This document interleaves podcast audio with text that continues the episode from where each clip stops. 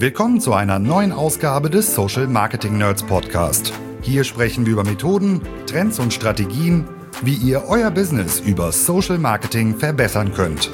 Von Facebook bis LinkedIn, von E-Com über Lead-Generierung bis Brandbuilding, von B2C bis B2B. Heute für euch am Mikro Alexander Böker.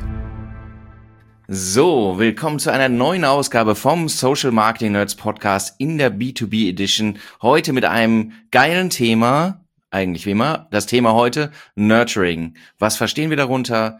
Warum ist das wichtig? Wie macht man es richtig? Und vielleicht, warum machen es und wie machen es auch viele falsch? Und wir heute, das bin zum einen ich und dann zum ersten Mal dabei bei uns aus dem Team der Dominik. Hallo Dominik. Hi Alexander. Äh, ich bin der Dominik und freue mich heute zum ersten Mal dabei zu sein. Richtig. Geregt. Dominik, was machst du denn bei uns im Team? Ja, also ich bin auch bei den Nerds tätig ähm, als Performance Marketing Manager ähm, und betreue dort hauptsächlich diese ganzen B2B-Kunden, ähm, weil ich mich selbst auch so in dem Bereich SaaS-Companies, ähm, Softwareanbieter, Agenturen, das ist so das, was mich wirklich äh, treibt. Das finde ich interessant ähm, und das mache ich bei euch. Ich betreue da viele tolle Kunden.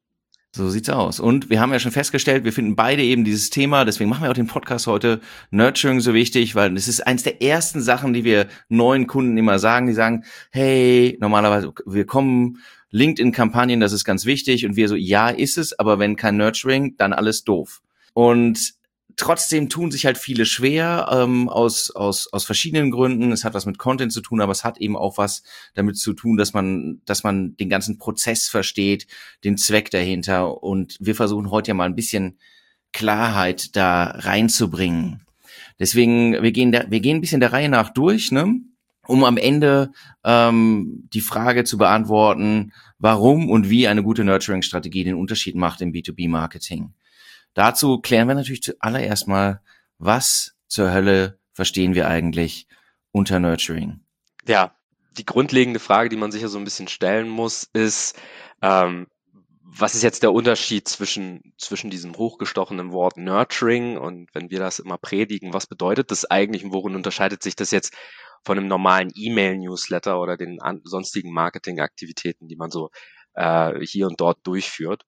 Und da glaube ich, ist es wichtig, erstmal zu verstehen, dass wir hier im Inbound-Marketing-Bereich, ähm, also Inbound muss man ja nochmal klären, Inbound, das sind diese ganzen Angebote, die wir schaffen im, im Internet, äh, im, über Social Media, ähm, über unsere Webseite. Und dort finden die Leute überall kleine ähm, Angebote, Inhalte, mit denen sie sich auseinandersetzen können. Und ähm, das ist ja das erste Mal, dass der User in Berührung kommt mit, mit unseren Inhalten und jetzt haben wir jemanden, der sich potenziell für unsere Lösung, unser Produkt, was wir verkaufen, interessiert ähm, und lädt sich dort vielleicht ein White Paper herunter oder, oder requestet eine Demo und, und möchte mal das Produkt ein bisschen sehen.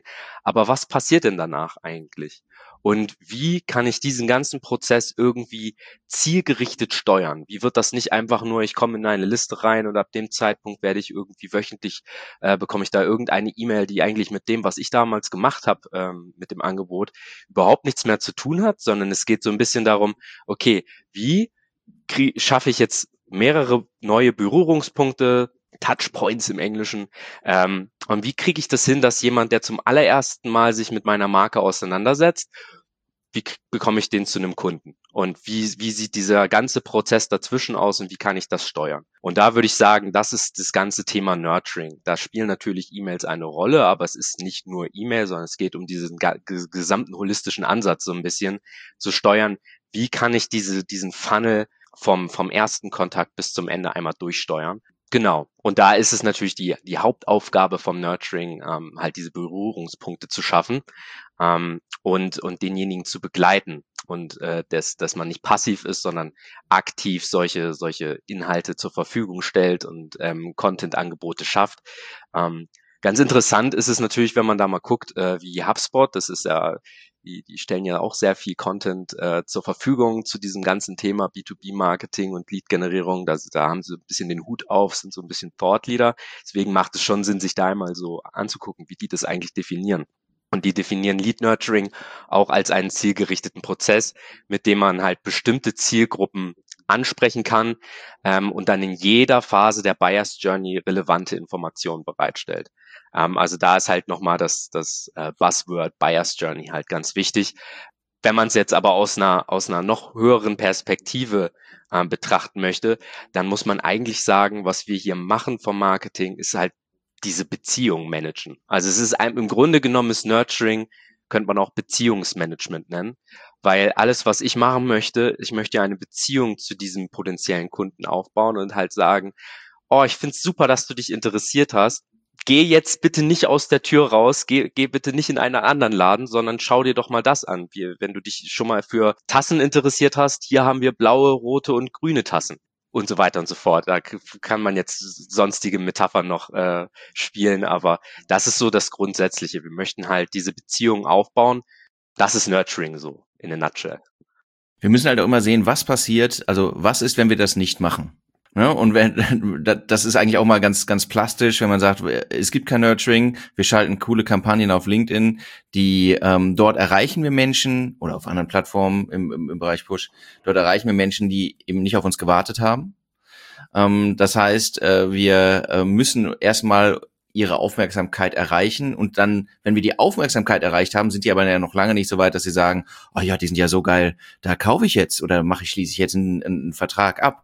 So, wenn wir also kein Nurturing haben, dann äh, ist das so ein Schuss und dann muss die Liebe, das muss Liebe auf den ersten Blick sein. Die ist aber nicht so häufig, wie man dann ähm, denkt. Ähm, viele Unternehmen glauben da schon dran, dass das so kommt, gerade weil sie in ihr eigenes Produkt verständlicherweise verliebt sind. Aber von außen ist das halt nicht unmittelbar sichtbar. Wenn wir kein Nurturing haben, dann verpufft viel von der Energie, die wir haben, weil wir halt zu viel wollen müssen in einem Schritt.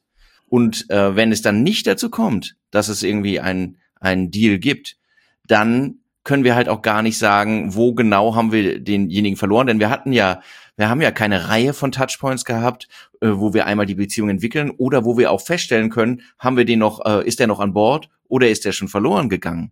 Ne? Oder was wir auch im Rahmen des Nurturings natürlich schaffen, feststellen, ist das eigentlich, es erschien uns gut, eine gute Idee, eine Beziehung aufzubauen, aber denken wir das auch weiterhin.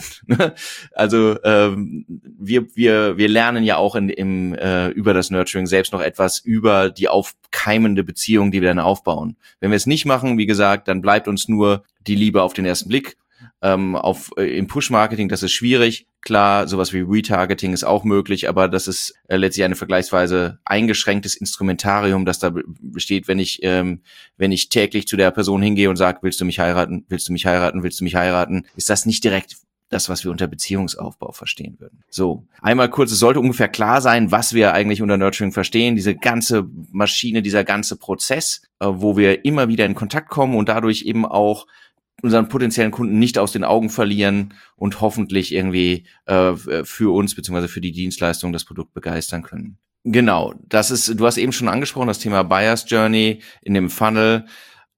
Dominik, in kurz gefasst, Nurturing, der Zweck, beziehungsweise warum, warum brauche ich das denn so unbedingt? Ja, also äh, wir wissen, was, was Nurturing ist, aber im Grunde genommen ist das ja eigentlich etwas, was wir ja instinktiv ja sowieso äh, erwarten würden vom Marketing, dass, dass, dass wir halt unsere Angebote irgendwie äh, relevant sind und wir pushen ja auch die ganze Zeit an allen möglichen Seiten irgendwelche, irgendwelche Botschaften oder stellen Seiten ins Internet. Aber ich als Performance-Marketer äh, schalte ja dann am Ende praktisch auch Kampagnen. Das bedeutet, ja, wir, wir nehmen Geld in die Hand im Push-Marketing und äh, zeigen Anzeigen, äh, sei das jetzt zum Beispiel irgendwie ein Webinar oder ein White Paper. Ähm, und wir nehmen hier wirklich Geld in die Hand, um jemanden zu dieser Conversion zu bringen. Ähm, und am Ende freuen wir uns, dass wir irgendwie für, weiß ich nicht, 100 Euro haben wir jetzt die Leute ins Webinar gebracht. Die waren dann alle dort. Aber das Frustrierendste ist ja eigentlich, äh, ich möchte ja sehen, dass diese diese Conversions ja dann am Ende und diese Kontakte, die wir hergestellt haben, ja auch am Ende irgendwie beim Sales landen und dass die Sales Kollegen äh, auch äh, zufrieden damit sind und damit was anfangen können. Und wenn ich hier nicht mal drüber nachgedacht habe, was ist denn eigentlich meine Strategie, was passiert denn jetzt danach, äh, dann habe ich ja auch irgendwie das Geld nicht komplett, aber schon ein Stück weit sinnlos ausgegeben. Also, weil dann habe ich alles, was ich mit meinem Geld halt bezweckt habe. Jetzt haben Leute ein Webinar angesehen, die sind aber vielleicht kein Stück näher äh, an, an den Kauf unserer Softwarelösung zum Beispiel äh, gerückt. Und deswegen, ohne Nurturing-Strategie wird halt ein Großteil dieser Kontakte, die wir einfach oben in den Funnel reinwerfen, die ganzen Kontakte, die wir so mitnehmen ähm, über, über diese ganzen Inhaltsangebote, die wir schaffen, die werden ja nicht zwangsläufig dieses Produkt kaufen. Und es gibt Leute, die das machen, die brauchen, wie du sagst, lieber auf den ersten Blick, die, äh, das ist genau die Lösung, die sie in diesem Moment brauchten. Aber ähm, für die meisten sieht die Buyers Journey halt anders aus. Und dann ist es natürlich total frustrierend, wenn diese Leute eigentlich nur immer den richtigen Schubs bräuchten, die richtige Information, ähm, um halt nicht in diesem Funnel stecken zu bleiben, um nicht in dieser Buyers Journey zu verharren und dann einfach dort äh, quasi eigentlich ja, über, über Tage, Wochen und Monate ein bisschen äh, den ersten Kontakt, den wir dort herstellen konnten, zu vergessen, ähm, bis dann die Markenpräsenz im Kopf auch dann äh, letztendlich völlig weg ist, weil was bringt einem das, wenn man ein White Paper irgendwie äh, promoted hat, ohne dass, dass da hinten dran sich noch überlegt wurde, okay, wie komme ich jetzt vom White Paper zum ersten Demo-Call? Wie komme ich vom Demo-Call? Und das liegt dann zwar bei Sales, aber immer noch, dass man das einmal holistisch betrachtet hat. Ähm, deswegen ähm, dieser, dieser, wenn man es nicht macht, also der Grund, warum man das halt braucht, ist, äh, es sind einfach verpasste Chancen. Also der Value dieser Marketingmaßnahmen, die wir halt machen, um vorne Leute zu generieren ähm, und der bereits ausgegebenen Beiträge, der erhöht, der erhöht sich ja natürlich, wenn wir danach auch gescheit äh, irgendwie ein Follow-up machen. Also wenn wir da äh, weitere Touchpoints irgendwie anbinden. Ähm, weil äh, ein White Paper Download, der nicht zu einer zu einem Deal wird, der ist dann am Ende auch wenig wert. Das ist vor allem halt für mich so spannend, weil wir halt Kunden haben, die die sehr, ja, sag ich mal, informationsbedürftige Themen, ähm, also sehr informationsbedürftige Produkte halt anbieten. Also ähm, das ist halt immer noch einfach, wenn ich Unterhosen verkaufe, da brauche ich kein Nurturing. Da brauche ich jetzt nicht sagen, ja, ähm, hier sind äh, ist eine E-Mail-Sequenz von fünf E-Mails, die nochmal die Vorteile von Unterhosen versus keine Unterhosen äh, ja nochmal betonen. Ähm, aber sobald wir hier ähm, ganz spezielle Software haben oder Beratungsthemen, ähm, also bei Beratungsthemen ist das halt ähm, auch ein ganz großes Thema, dann, dann ist der Hebel natürlich äh, viel größer für halt das Nurturing, weil die Leute werden definitiv nicht einfach jetzt eine Software in einem ganz speziellen Nischengebiet kaufen, äh, wenn sie da nicht die nötigen Informationen haben. Und wir können halt als Marketer nicht erwarten, dass die Leute sich ab jetzt, äh, wo sie zum ersten Mal unser Logo gesehen haben, jetzt äh, direkt verliebt haben und dann auf uns auf die Webseite gehen, sich einmal die komplette Website durch äh, durchrattern und dann beim Sales-Kollegen anrufen und sagen, ja, also ich möchte ganz genau äh, Produkt B, äh, weil das ist das, was mir am besten ähm, äh, zusteht. Äh, also das ist das beste äh, Angebot für mich. Deswegen müssen wir da halt einfach diese Informationen zuliefern. Und was HubSpot halt auch sagt, ist es halt, dass es ein zielgerichteter Prozess ist. Also wir haben jetzt schon viel geredet, warum braucht man Nurturing, was ist das überhaupt? Und was es halt ist, ist es halt, wir bestimmen, welche Inhalte, welche Leute zu einem ganz speziellen Zeitpunkt erhalten. Das ist, das ist im Grunde genommen der Auftrag, der dann mit dem Nurturing geht. Das ist das, was die Nurturing-Strategie dann am Ende aussagt. Dann sind, haben wir diese drei Punkte quasi ganz klar geklärt. Ähm, das ist dann, das läuft dann auch Hand in Hand mit äh, ja, anderen Themen wie Marketing, Automation, Marketing, Engineering kann man das ja schon fast nennen, äh, Lead Scoring, diese ganzen Buzzwords, die kann man jetzt alle da reinwerfen, weil, weil das muss halt irgendwie auch alles Hand in Hand gehen. Ähm, genau. Aber äh, einen wesentlichen Punkt hast du gerade noch gesagt, wir sind, wir sind im Digitalen, wir sind in einem, im Bereich automatisierter Kommunikation. Das heißt, wir sind ja noch nicht im Eins zu eins, dann wären wir im Sales. Und das, genau. aber trotzdem beginnen wir bereits sozusagen ein, eine Form von Dialog. Nur, dass der andere halt nicht direkt antworten kann und wir antizipieren müssen, welche Fragen stellt er sich zu welchem Zeitpunkt. Und das heißt natürlich auch, dass wir die, diese viel große Menge der Informationen, die notwendig sind, damit ich so einen Kaufprozess mache, nicht hier einmal on block habe, weil die Zeit nimmt sich die Person wahrscheinlich nicht, sondern es ist halt ein Entwicklungsprozess und wir beantworten Fragen stückweise.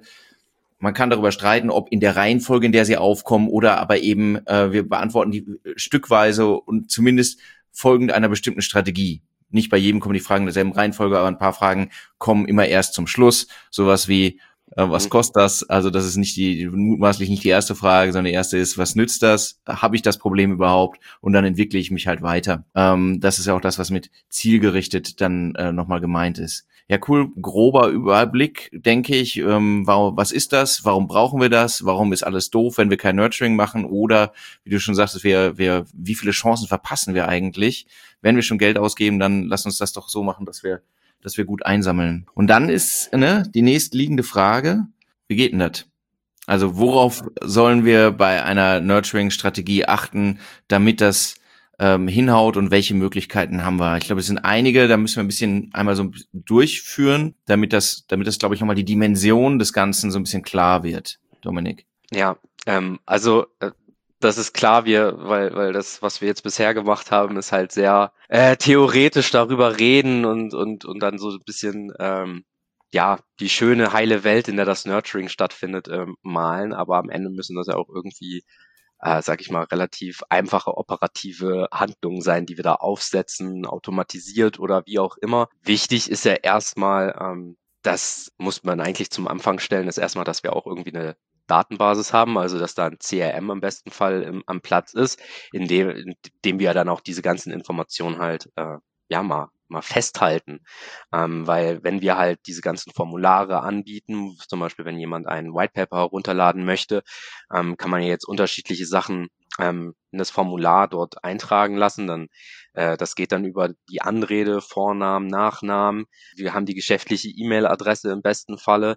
Äh, Sales wünscht sich dann noch eine Telefonnummer und äh, wenn man jetzt äh, wirklich noch mehr Informationen erfassen möchte, geht das auch. Dann können wir zum Beispiel noch Fragen rein rein tun, wo es einfach sagt, die informa äh, informieren sich zum Beispiel jetzt gerade über über ein, ein, eine bestimmte Produktkategorie und dann kann ich eine Frage aufnehmen, wo drin steht, okay, welche, wie sieht denn das gerade bei mir aus? Also welches ähm, Tool benutze ich zum Beispiel gerade, um dieses Problem zu lösen? Das kann man auch in, in diesen Formularen erfassen. Ähm, und man muss das halt auch nicht alles auf einmal machen, weil es gibt genügend Lösungen, die, die ähm, einem ja, es möglich machen, so Progressive Forms, also Forms, die, die am Anfang in gewisser Weise da sind und, und nur ähm, zum Beispiel den, den Namen und die E-Mail-Adresse und das Unternehmen äh, erfassen und im nächsten Schritt, wenn Sie das nächste Mal auf eine, auf eine Seite kommen, zum Beispiel über eine E-Mail, die wir denen geschickt haben, dann, dann sehen Sie da noch die Unternehmensgröße und Sie sehen noch spezielle weitgehende, weitgehende Fragen. Ähm, wie groß ist das Team? Und das sind alles Informationen, die ja dann ähm, uns einmal helfen, nochmal zielgerichteter jetzt auszusteuern. Und, und wir haben jetzt diese Datenbasis und können da nochmal die Leute in unterschiedliche ja, in unterschiedliche Funnels quasi reinwerfen und gleichzeitig hilft das natürlich enorm dem Sales, ähm, weil die sind froh über jede Information, die sie da konkret ähm, noch bekommen. Praktisch muss man ja dann sich einfach mal fragen, welche Möglichkeiten äh, bietet das Nurturing und der größte Bereich ist natürlich E-Mail-Marketing. Also das äh, E-Mail geht eigentlich immer so ein bisschen im Einklang mit, äh, mit Nurturing. Das, das ist einfach so. Äh, man muss dann halt einmal mal sich vor Augen führen, dass wir hier jetzt nicht von einem Newsletter reden. Newsletter ist, ist jetzt nicht dass ich den Newsletter bashe und sage, jedes Unternehmen, was einen Newsletter hat, äh, macht's falsch. Ähm, das ist absolut nicht der Fall. Nur man muss halt da ein bisschen unterscheiden. Nurturing wäre jetzt einfach was anderes, weil Newsletter jetzt nicht grundsätzlich ähm, zielgerichtet ist, sondern der sagt, ich habe in einer ganz klaren Kadenz, melden die Leute sich an und egal wer und woher ähm, dort äh, sich für interessiert, äh, der kriegt diese E-Mail. Und zwangsläufig führen diese E-Mails dann auch nirgendwo hin, sondern die Leute, dann wird immer noch erwartet, dass die halt nochmal was machen also später irgendeine äh, eine andere Conversion haben, aber jetzt mit dem Newsletter passiert eigentlich nicht viel. Man möchte die Leute da nur so ein bisschen auf dem Laufenden halten. Das heißt, was wir da praktisch machen, ich gehe jetzt einfach mal davon aus, wir haben zum Beispiel ein CRM wie HubSpot und wir haben da ähm, eine Marketing Suite hinten dran, wo wir jetzt auch Workflows und, und Listen und so weiter bauen können. Wenn das nicht der Fall ist, und ich denke, es gibt auch viele Zuhörer, die ähm, äh, in, in Unternehmen arbeiten, wo das jetzt noch nicht vorhanden ist, sondern, sondern die arbeiten mit anderen Systemen oder es gibt teilweise kein System. Das sollte eigentlich gar keine Ausrede sein, sondern ähm, man kann, man kann das auch noch irgendwie anders lösen, ähm, indem man halt, man muss sich halt nur klar machen, man braucht Listen, die halt aufgrund der Informationen, die wir, die wir eingesammelt haben, irgendwie differenzieren. Und das gibt halt äh, unterschiedliche Möglichkeiten, die man da äh, aufsetzen kann.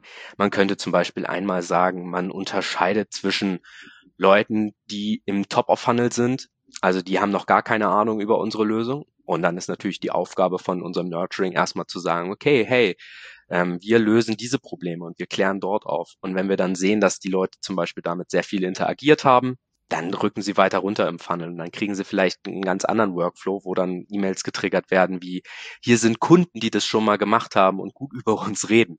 Das wäre zum Beispiel super, wenn man Kunden hätte, die, die über einen gut reden. Das wäre zum Beispiel so eine Möglichkeit, einfach zu, zwischen den Funnelstufen zu unterscheiden und dort entsprechend das Nurturing aufzusetzen. Was ich aber auch schon ganz oft gesehen habe, ist natürlich bei Softwarelösungen und SaaS, der ganze SaaS-Bereich im Generellen, der hat natürlich im Buying Center auch sehr viele unterschiedliche Tätigkeitsbereiche sitzen. Und äh, man möchte ja eigentlich für alle halt diese zielgerichtete Kom Kommunikation irgendwie möglich machen.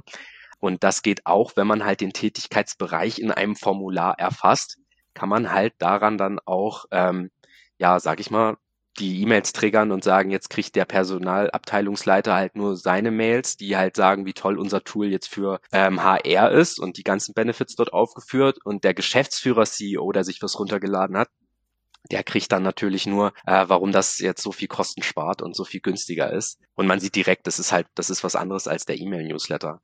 Genau. Und der zweite Bereich, muss man ganz ehrlich sagen, der da eigentlich immer gar nicht, gar nicht so beachtet wird, ist halt, und ich komme aus dem Performance Marketing, äh, da ist das halt Social Media und die ganzen Push-Kanäle, die stehen einem ja trotzdem zur Verfügung, auch im Retargeting. Wenn wir jetzt nicht im B2B-Bereich sind, dann nutzt man halt Retargeting, zum Beispiel Leute, die sich schon was in, in, in Warenkorb getan haben und retargetet die.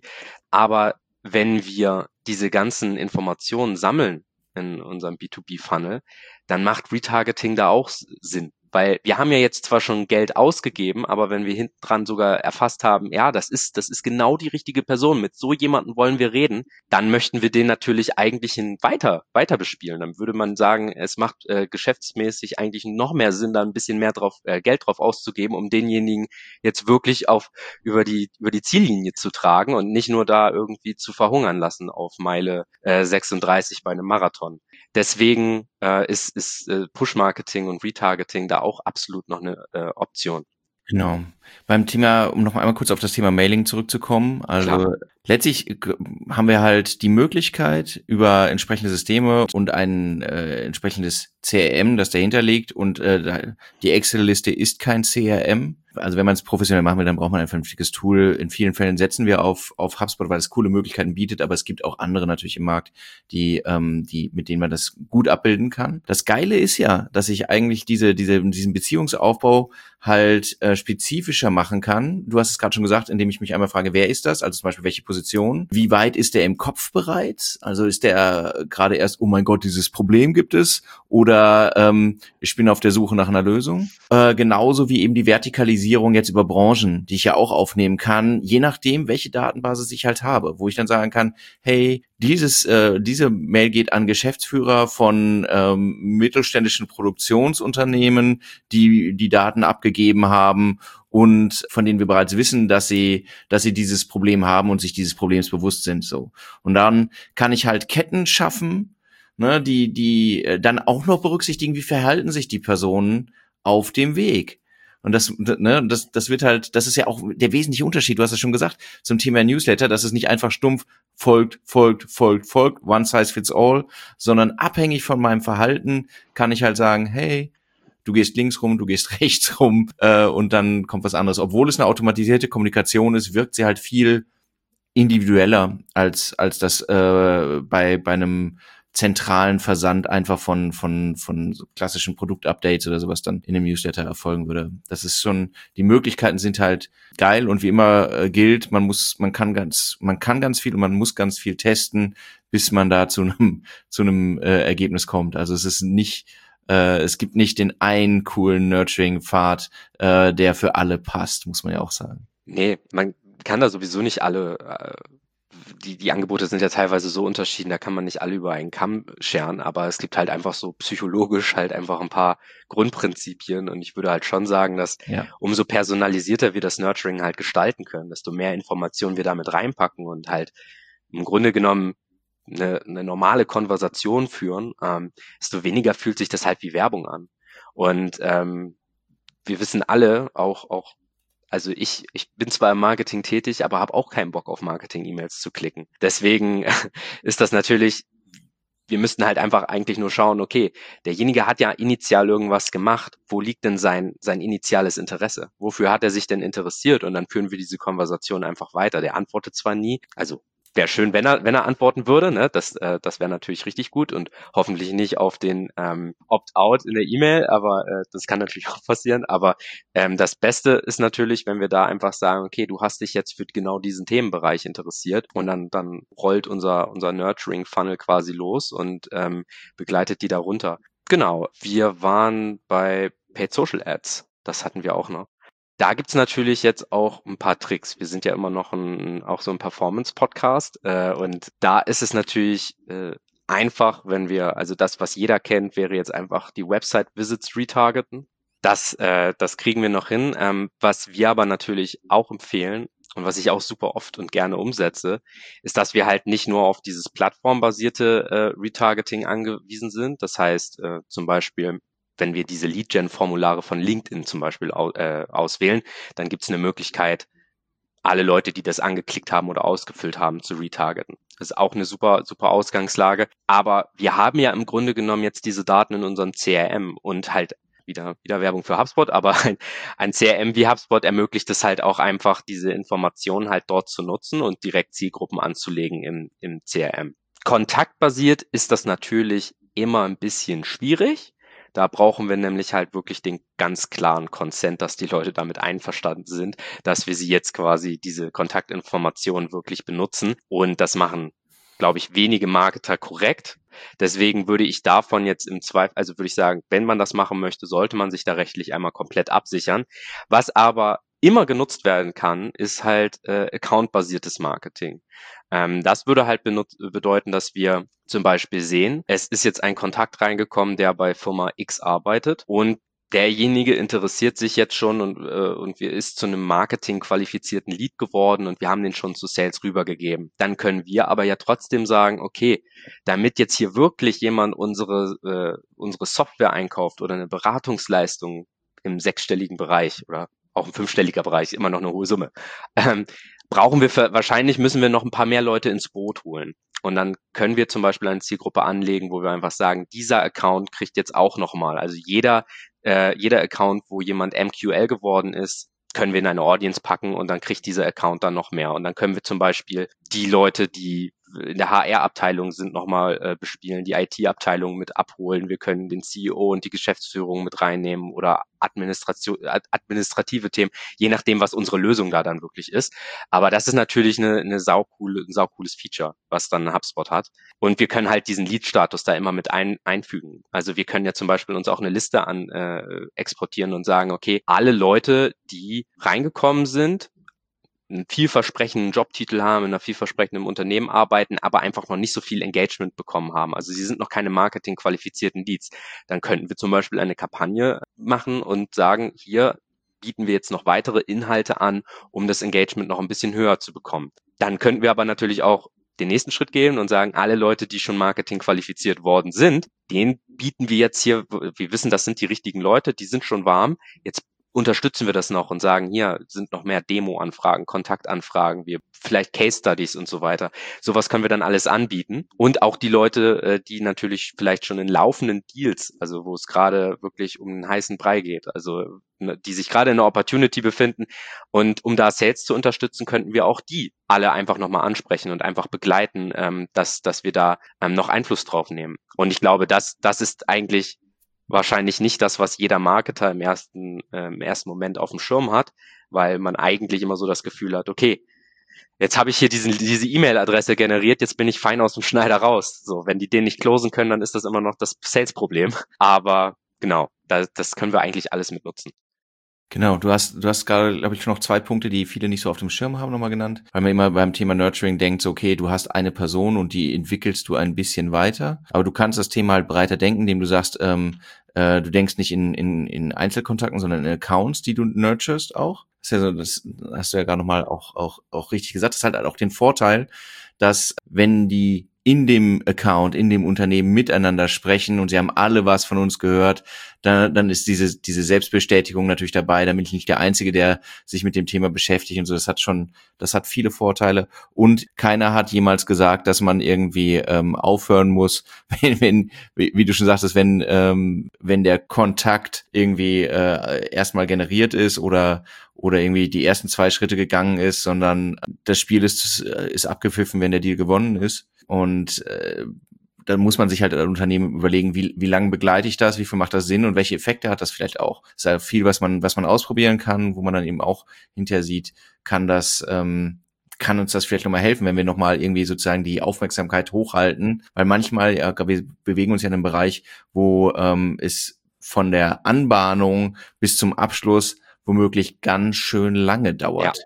Und das Schlimmste, was uns passieren äh, kann, ist, wenn wir dazwischen so Todphasen haben äh, und nicht wissen, haben die uns vergessen oder nicht, wir, ne, sondern wir wollen konstant im Kopf bleiben. Ne? Und das kann man, kann man über so einen Prozess halt gut, gut gewährleisten. Ne? Gibt aber noch mehr, Dominik, ne? Ja, also es ging ja gerade so ein bisschen darum, wie, wie man es wie man's denn praktisch umsetzt. Ja. Und da muss man einfach sagen, Praktisch muss ich mich einmal mit dem Thema Workflows auseinandersetzen. Das ja. ist einfach zwingend erforderlich. Ich muss wissen, wie ich, wie ich meine Listen definiere und, und dort, ja, dynamische Listen am besten anlegen, die, die die Leute dort platziert und auch wieder rausnimmt, äh, wenn ich sie, wenn ich sie nicht mehr brauche. Und dann brauche ich halt diese Workflows, die anhand dieser Listen ganz klar diese E-Mails raussenden, wenn es jetzt um dieses E-Mail-Thema geht, was ich da halt super oft schon gesehen habe.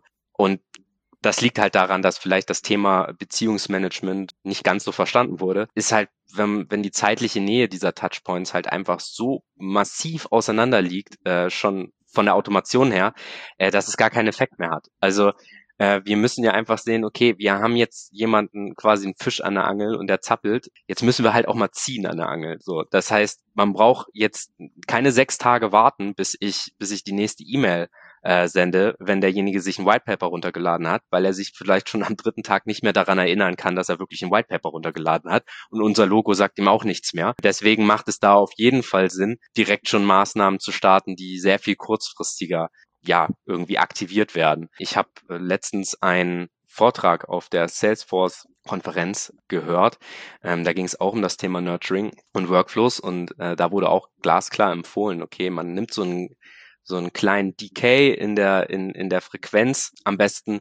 Und dann sagt man einfach, okay, derjenige lädt sich was runter, zack, Tag, kriegt direkt seine, sein, sein Content per E-Mail, wenn er den Doppel-Opt-in gemacht haben wenn wir denn uns im DSGVO-konformen Rahmen aufhalten. Ähm, und dann ähm, einen Tag später kriegt er direkt das Follow-up. Hey, schön, dass du dieses White Paper runtergeladen hast. Ähm, ich hoffe, das hat dir äh, gefallen und konnte dir helfen. Wäre doch super, wenn du jetzt mal das und das machst. Gibt aber unterschiedliche Arten und Weisen, wie man natürlich, also das ist dann natürlich in den die E-Mails sind dann so gut, wie kreativ halt der E-Mail-Writer ist. Ähm, da bin ich jetzt auch nicht der kreativste. Es gibt unterschiedliche Sachen, die man machen kann. Man kann Videos einbinden, man kann mal äh, ja hängt halt ab vom, vom E-Mail-Design, wie attraktiv dann diese E-Mails wirklich sind. Aber es geht grundsätzlich erstmal so um dieses, diesen Prozess zu verstehen, okay, ich, ich muss sehr nah, sehr close an der ersten Action quasi bleiben und dann kann das langsam natürlich äh, so ein bisschen abnehmen, äh, weil man möchte den natürlich auch nicht äh, absolut nerven, aber man sollte zumindest bisschen nerven, weil das bedeutet, man ist erstmal präsent und man ist da und, und derjenige nimmt einen wahr. Und dann ist es, muss man auch keine Angst davor haben, dass so viele Leute äh, ausopten. Ähm, das wird, wird sich eh nicht ganz ver äh, vermeiden lassen, aber das sollte einen nicht in äh, eine Angststarre versetzen lassen und deswegen schicke ich jetzt keine E-Mails mehr raus, weil ich gesehen habe, dass zwei Leute gesagt haben, sie möchten das nicht. Es sind halt auch nicht alle relevant für den Abschluss. Genau. Also, es ist aber auf jeden Fall so, also wir sprechen eben nicht von einer E-Mail, um die es am Ende geht, sondern wir müssen halt, wir wissen, dass wir mehr Kontakte brauchen. Das heißt, ich muss äh, mir im Vorfeld überlegen, das ist Teil ja nicht nur der Nurturing-Strategie, sondern auch der Content-Strategie.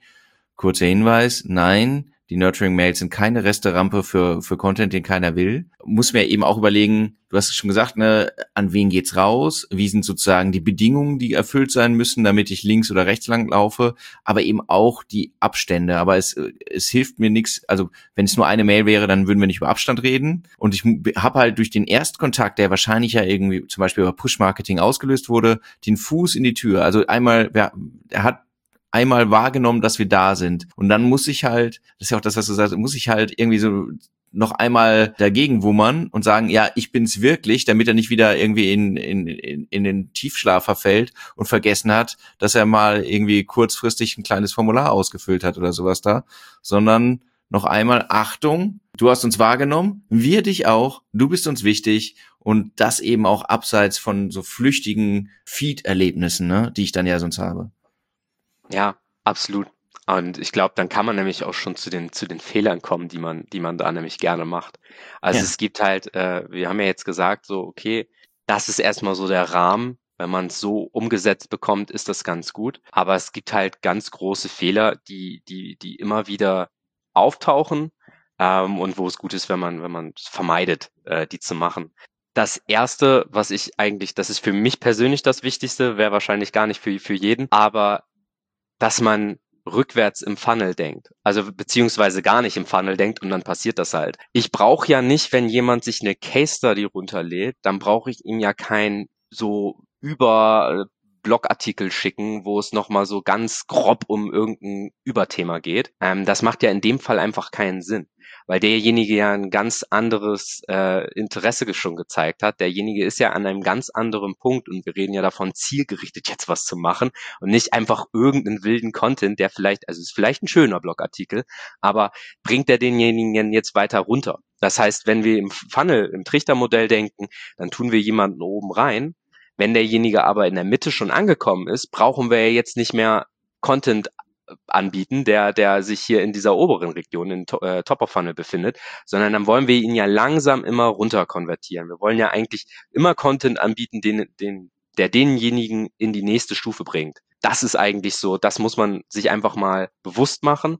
Und äh, das hilft dann zum Beispiel, wenn man sich ähm, diesen ganzen Content, den man selber äh, anbietet, wenn man selber schon sehr viel Blogartikel und Whitepaper, Webinare aufgesetzt hat und, und das ist alles schon vorhanden, dann macht es wahrscheinlich trotzdem mal Sinn, sich vor Augen zu führen, okay, ist das jetzt gerade Top-of-Funnel-Content, ist das Middle-of-Funnel-Content? Weil danach kann ich ja dann steuern, wie dieser Nurturing-Funnel oder was das gerade triggert. Weil es macht, wie gesagt, keinen Sinn, wenn jemand einen Demo-Request macht, ähm, dem dann irgendwelche Blogartikel zu senden, sondern der ist ja sowieso ganz woanders. Der möchte jetzt sich schon mit dem, mit dem Produkt auseinandersetzen. Genau. Das, das zweite wäre, ähm, obwohl wir ja vielleicht jetzt hier schon so ein bisschen gesagt haben, dass man hier sehr viel machen kann. Also es mhm. gibt sehr viele wenn dann äh, Verzweigungen im Grunde genommen. Also wenn Geschäftsführer in Branche X in einem Unternehmen mit dieser Unternehmensgröße, das kann sehr kompliziert wirken, äh, werden. Und deswegen sollte man darauf achten, dass man diese Workflows, die man aufsetzt, schlicht hält und nicht zu verkompliziert und nicht möchte, dass alle Sachen, alle, alle Prozesse in einem Workflow äh, stattfinden. Weil wenn ich das alles äh, versuche, direkt in einem Workflow zu packen, dann ähm, zerschießt es mir dort eine Sache und irgendwas wird nicht richtig getriggert und dann, dann weiß man gar nicht mehr, wo oben und unten ist.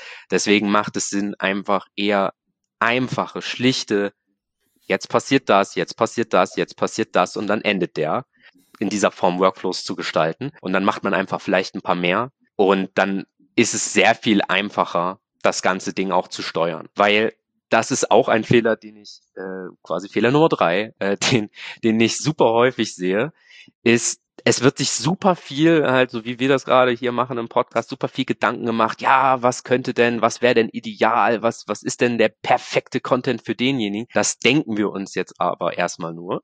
Und ob das wirklich der Fall ist, muss ich dann ja erstmal beweisen. Deswegen auch hier wieder Testing-Mindset. Ich weiß nicht, wie oft das schon im Podcast gefallen ist, aber es ist immer noch eine, eine Arbeit, die da quasi reinfließen muss und wir möchten optimieren. Welche Metriken kann man da optimieren? Ich würde da weniger auf die, also Open Rates, na klar, sind wichtig, aber Open Rates kann man auch nicht so leicht beeinflussen, beziehungsweise sind sie nicht so relevant wie die Click-Rates. Also ich würde hier wirklich gucken, wie sind diese Click-Rates auf den unterschiedlichen Mails, wie sind die angeordnet? Sehe ich das jetzt an Mail 3, die Leute alle, äh, alle abspringen und gar keine Action mehr machen?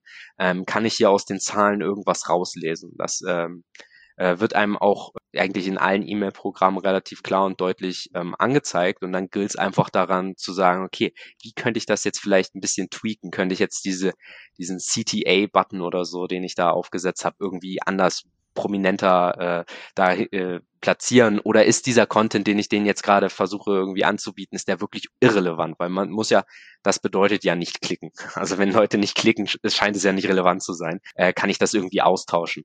Ähm, und wer da über, über äh, das ist natürlich was Langfristiges, aber wer da an der Sache bleibt und da ähm, das hinkriegt, diese, diese Percentages äh, zu steigern und ein Prozent mehr, ein Prozent hier mehr und dort mehr, die können dann natürlich, äh, die machen dann wirklich einen Impact. Also gerade wenn es um so ähm, Kunden geht, wie gesagt, mit hochpreisigen Produkten und Softwarelösungen, dann ähm, ist, kann das wirklich der Hebel sein, weil viele machen, haben aktuell null Prozent. Ja, äh, es kommt auch immer die Frage auf, muss man sagen, was sind denn, was sind denn gute Werte, ähm, sowohl für die Öffnung ähm, und äh, man muss auch nochmal klar sagen, die, die Öffnungsrate sagt ja einfach nur, wie gut war mein Betreff. Ich meine, es ist gut, das zu optimieren. Je mehr Öffnung, desto höher ist die Chance, dass weiter Leute weiterklicken. Und dann eben, was ist eine gute Klickrate? Und ich finde es immer äh, die schlimmste Antwort aller Zeiten. Natürlich, es kommt drauf an. Aber du hast es eben schon gesagt, wie weit ist derjenige im, im, äh, im Funnel bereits? Also wie, wie hoch sind die Bedingungen gewesen, dass er überhaupt in die, da reinkommt? Also da, wenn wir schon dicht an der Lösung sind und dann ist die Klickrate niedrig und wir haben genau das Versprechen abgegeben zu dem Zeitpunkt, das ist enttäuschend. Aber wenn, wenn wir weiter vorne sind und da steht dann irgendwie, äh, ich habe eine Klickrate von 15 Prozent am Ende aus dem Inhalt raus, dann würde ich mich jetzt erstmal noch nicht ins Schwert stürzen. Nee. Ne? Das ist ähm, das ist aber, man muss es sich im Einzelfall angucken, äh, das Verhältnis von Öffnungsrate zu Klickrate und gucken. Am Ende natürlich äh, sind wir im B2B-Bereich ja auch in den meisten Fällen eben nicht äh, in einem Zahlenspiel, das sagt möglichst viele, sondern möglichst die richtigen. Das ist ja auch so ein bisschen das Credo, mit dem wir rausgehen. Wir versuchen wertbasiert zu optimieren. Also 15 Prozent von den richtigen ist viel. Äh, 15 Prozent von Leuten, die du am Ende gar nicht haben willst, ist halt dasselbe wie null eigentlich. Ne? Das genau. ist also, man muss eben eine qualitative Auswertung dann auch gehen. Ja, das, äh, was natürlich auch dann äh, der, der, der Fehler Nummer vier ist, ist, ist ja genau das, ähm, nämlich wenn diese Kadenz auch endet, was, was passiert denn dann? Also sind wir dann fertig? Also bei den meisten äh, läuft dann das Nurturing aus und sie kommen dann halt wieder in den Newsletter. Das ist auch schon mal besser, würde ich echt sagen, als, als, als gar nichts. Ähm, muss dann auch gucken, ob das mit dem Consent müssten, müsste das ja alles hinhauen. Die bekommen dann weiterhin den Newsletter. Was aber auch Sinn machen kann, ist einfach sowas zu haben wie so ein Re-Engagement-Workflow. Also auch da nicht zu sagen, jetzt hier, jetzt ruhe ich mich aus, ab jetzt äh, beschäftige ich mich da wieder nicht mehr mit, weil wie gesagt, darunter können ja einfach Leute schlummern, äh, die du vielleicht nicht im richtigen Moment angesprochen hast. Aber es sind grundsätzlich ähm, nach den Sachen, die wir eingesammelt haben, die genau die richtigen Ansprechpartner in der Firma. Und äh, es wäre ja, äh, sage ich mal, fatal, wenn wir jetzt sa einfach sagen würden, okay, ja, das hat nicht geklappt, also lassen wir den jetzt in Ruhe. Ja, das, das sollten wir ja nicht machen, weil wir haben den ja jetzt schon einmal irgendwie konvertiert bekommen. Und es könnte ja sein, dass wir noch relevant werden oder einfach noch nicht den, die richtigen Informationen gebracht haben. Deswegen, wenn dieser Nurturing Workflow äh, zum Beispiel auf einem White Paper Download ähm, endet, da haben wir so fünf E-Mails, ähm, ganz zum Schluss sagen wir nochmal hier, mach doch wirklich jetzt mal eine Demo. Und er macht nicht die Demo, ähm, dann bedeutet das ja nicht, dass er ab dem Zeitpunkt keine E-Mails mehr bekommt, sondern im besten Falle münden diese ganzen Workflows vielleicht in sowas wie einem Re-Engagement Workflow, wo derjenige einfach dann nochmal in bisschen größeren Abständen wieder, wieder E-Mails bekommt, die dann zum Beispiel wieder im Top-of-Funnel sein können und die dann einfach erstmal nur so, okay, wir versuchen den jetzt erstmal wieder irgendwie zu aktivieren. Aber das Wichtige ist erstmal, wir werfen den nicht wieder zurück in den Teich und müssten uns den komplett neu angeln, sondern wir haben jetzt diese E-Mail-Adresse ja schon und äh, der, der interessiert sich ja vielleicht dann im Zweifel irgendwann anders nochmal dafür. Deswegen weiter dranbleiben und da ist die Empfehlung Re-Engagement Workflow. Man kann, man muss es, man muss es betonen nochmal, das passiert halt viel zu oft. Wir haben ja einen Workflow, am Ende platschen sie dann wieder einfach durch, oder sie haben nicht angebissen. Aber wenn wir in dem schönen Angelbild bleiben, dann passiert es halt, ich, in dem, in dem Nurturing-Prozess ziehe ich ja den Fisch näher ran. Das ist ja eigentlich das, was ich machen will. Aber ich muss halt irgendwann feststellen, okay, vielleicht entfernt er sich doch wieder ein Stück weit von mir. Also, ne, das ist, weil er, er tut nichts. Ähm, ich, dann, dann, dann war meine Annahme, dass ich ihn näher bringe, falsch. Aber dann eben nicht aufgeben, sondern sagen, das ist ja trotzdem der Richtige. Er ist vielleicht noch nicht, er ist vielleicht nicht so nah an der Marke, so nah am Produkt, wie ich mir das wünschen würde. Aber dann zu sagen, dann will ich dich nicht mehr, ist ja auch doof. So, dann, ja. ne? Also dann muss man einfach sagen, okay, wir gehen wieder zwei Schritte zurück. Wir starten ein bisschen weiter oben, wo ich sicher bin, dass ich ihn eher kriege vielleicht oder eine Chance habe, ihn zu kriegen. Und wie du schon sagst, ne, vielleicht war die Zeit falsch. Vielleicht ist derjenige gerade, äh, Vielleicht war der im Urlaub. Vielleicht ähm, äh, ist er gerade in, einer, in einem schwierigen Projekt und beschäftigt sich mit, mit was anderem. Vielleicht ist er gerade in einer, in, einer, in einer Transmissionsphase für sich selbst und, und äh, arbeitet auf einen anderen Job hin. Was weiß ich, das wissen wir alles nicht, weil wir haben ja noch gar nicht mit ihm gesprochen. Genau. So. Und ähm, das, äh, da trifft man oft vor oder treffen viele vorschnell Annahmen, dass die Person dann einfach und die die Person wird disqualifiziert. Der Account wird gleich disqualifiziert und äh, und und dann ist in normalerweise begrenzten Audiences irgendwie dann ein Account ohne Not weg, weil irgendwie Gustav Müller ähm, jetzt zweieinhalb Wochen in der Karibik war und keine Mail geöffnet hat. Und das kann einfach nicht sein. Genau. Und es gibt noch einen weiteren Grund, warum der vielleicht auch einfach nicht äh, mit unserem Nurturing-Workflow jetzt hier interagiert. Und das ist auch so der, würde ich sagen, der finale fünfte Fehler, den man macht. Und das ist einfach, dass der initiale Content, den wir da angeboten haben, einfach, also piep war. Also der hatte keinen Wert für denjenigen. Und das zerstört natürlich jeden Nurturing-Workflow, wenn die erste Interaktion, die derjenige hatte, und er hat sich ein White Paper runtergeladen und dieses White Paper hatte einfach überhaupt gar keinen Wert. Da hat, da hat jemand einfach nur mal schnell im PowerPoint drei Punkte runtergeschrieben, die äh, demjenigen nicht helfen, hat aber vielleicht in der Werbeanzeige oder auf der Webseite sonst was versprochen.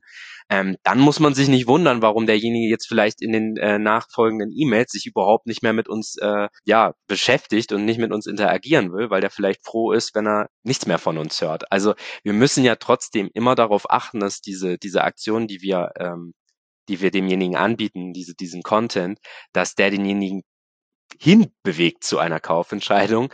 Ähm, und es kann bei schlechtem Content und äh, Content, der einfach gar keinen Wert für denjenigen hat, zu so einem Vertrauensverlust führen, dass derjenige einfach nicht mehr mit dieser Marke eigentlich interagieren möchte. Und wenn man dann Nurturing auffasst als so ein Beziehungsmanagement, dann hat man da halt an der Stelle dann versagt.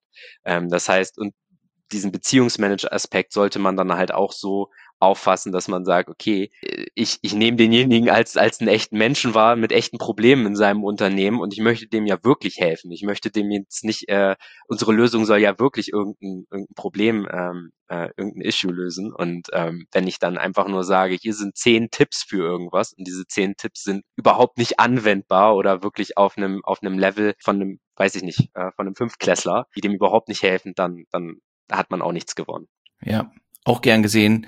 Die Tipps sind alles mehr oder minder Variationen von Kauf mein Produkt. Ja. Das ist, aber man kann es nur so, ich finde es toll, dass du es nochmal gesagt hast, das Thema Vertrauensverlust, weil das, was wir versuchen, ist eben einen Vertrauensaufbau zu schaffen, dass wir ein Partner sind, der irgendwie helfen kann.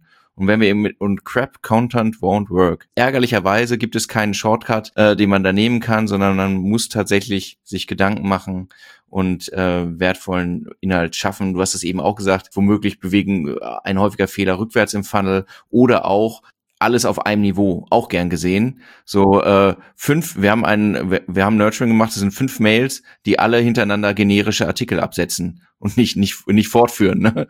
Oder so, und führen mich, die führen mich nirgendwo hin es gibt sehr viele Möglichkeiten, dort Dinge falsch zu machen und ich bin immer wieder überrascht, wie viele, ähm, wie viele das auch nutzen, also die Wege, das falsch zu machen. Genau, und gleichzeitig zeigt sich aber auch der Wert für diejenigen, die es richtig machen. Also ja. das, also die Leute ähm, und die Unternehmen und die Marketingabteilung, die das, äh, die das hinkriegen, und äh, das, das äh, habe ich ja auch schon oft genug gesehen, einfach nur weil ich mich selbst irgendwo für angemeldet habe. Und ähm, wer, wer sich öfter mal White Paper ja runterlädt, einfach nur aus Interesse, der, der wird schnell merken, ähm, wer das falsch macht, aber auch wer das richtig gut macht. Und da lässt sich dann wahrscheinlich auch viel abgucken. Also das ist so eigentlich auch meine Source, um zu gucken, okay, wie machen das denn jetzt die meisten Unternehmen so? Einfach mal anmelden Bei vielen kommt gar nichts, weil sie es einfach überhaupt nicht beachten ähm, und einfach da noch nicht groß was aufgesetzt haben. Aber wenn dann irgendwie ein, eine richtig coole persönliche Antwort kommt und dort ist jemand, der plötzlich sagt, hi Dominik, ich freue mich mega, dass du dieses White Paper runtergeladen hast. Äh, dir würde noch dieses Excel-Tool helfen, in dem du deine AB-Tests aus, ausrechnen kannst. Und hier habe ich dir noch mal ein Video aufgenommen, wo ich dir das erkläre. Ähm, unabhängig jetzt davon, wer das ist. Äh, das ist ja meistens dann irgendein, irgendjemand aus dem Marketing, der sich da selbst gefilmt hat, noch äh, niemand aus dem Sales. Aber da, da habe ich ja direkt eine ganz andere Beziehung zu diesem Unternehmen. Äh, da denke ich, ja, bitte, ich will jede Mail, die du mir schickst, da freue ich mich drüber, weil ich denke, jetzt hilfst du mir, jetzt hilfst du mir bei, bei all meinen Problemen. Wenn man dieses Gefühl mal äh, einfach gegen nichts quasi gegenhält, dann merkt man, was das für einen Wert hat äh, für ein Unternehmen. Ja, komplett. So, Jetzt haben wir ja schon, ähm, ich glaube, ich finde es gut, dass wir zum Ende auch noch mal ein bisschen über das Thema Content gesprochen haben und die, die, die weil ohne Content kein Nurturing. Ne? Das, wir, wir gucken oft auf den technischen Prozess, Abstände und so weiter, aber letztlich äh, geht es halt darum, was wir kommunizieren auch und dass das eben nicht, du hast es schon gesagt, nicht so, nicht offenkundige Werbung einfach ist, sondern dass es einen Wert gibt. Oft versucht man dann doch oder versuchen viele mit der Tür, also schneller zum Schuss zu kommen, ehrlich gesagt, als gut wäre. Und ähm, das ist am Ende schon ein, ein Lernprozess, zu sehen, wie lang muss das sein, aber auch wie kurz.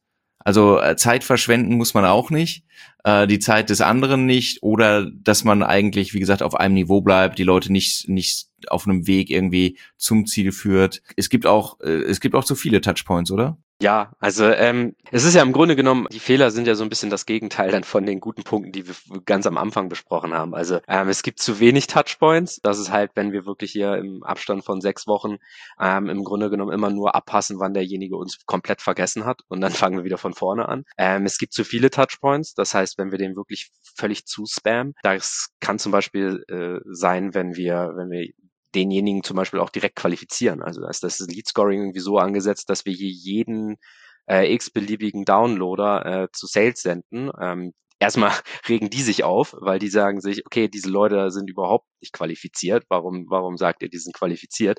Und die rufen da nach einer Stunde an. Das sollte man dann für sich so ein bisschen selber rausfinden, wo da diese gesunde Grenze ist. Ähm, aber man sollte sich schon ein bisschen kitzeln. Also man sollte nicht Angst davor haben, jetzt hier mal ein bisschen den Druck zu erhöhen. Genau. Und ansonsten, ja, sollte man halt wirklich zielgerichtet arbeiten. Aber das sind jetzt so die Sachen, wo ich sagen würde, wir haben jetzt das Thema Nurturing eigentlich relativ gut umfasst und jeder ähm, sollte da recht gut aufgestellt sein. Wenn man CRM hat wie HubSpot, macht einen das alles ein bisschen einfacher, aber auch wenn man andere Mail-Programme und dann die Listen sonst woher nimmt, funktioniert das genauso. Sehr schön. Da ihr bis hierhin zugehört habt, ähm, hoffe ich, dass es erstens was gebracht habt und zweitens der kleine Hinweis, praktisch überall, wo ihr diesen Podcast hören könnt, gibt es irgendwie die Möglichkeit, das ganze Thema zu abonnieren, also den Podcast zu abonnieren. Äh, wir freuen uns auch über Likes, wir freuen uns über Anmerkungen, was haben wir vergessen, was sollten wir sonst noch machen. Lasst es uns wissen, wir sind eigentlich alle ganz gut erreichbar auf den üblichen sozialen Medien. LinkedIn ist ein, ein guter Weg, Homepage ist auch ein guter Weg. Äh, wir sind nicht so unsichtbar. Abo hilft, damit ihr nichts mehr verpasst. Außerdem noch der kurze Hinweis, der Dominik ist ja bereits Teil eines äh, unseres unseres Teams, aber der Dominik möchte auch noch mehr Kollegen.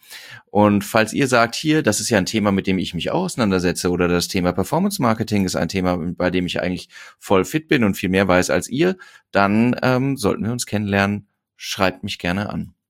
So, Dominik, was machen wir als nächstes? Neue Workflows aufsetzen jetzt. Genau, genau. Super. Dann vielen Dank für die ganzen Insights. Na klar, hat mich, hat mich super gefreut. Mein erster Podcast. Die Podcast-Karriere kann jetzt starten. Ich freue mich. So sieht's aus. Das heißt, ihr hört den Dominik jetzt öfter und ich wünsche allen oh einen schönen Tag. Tschüss. Ciao. Tschüss alle. Vielen Dank fürs Zuhören.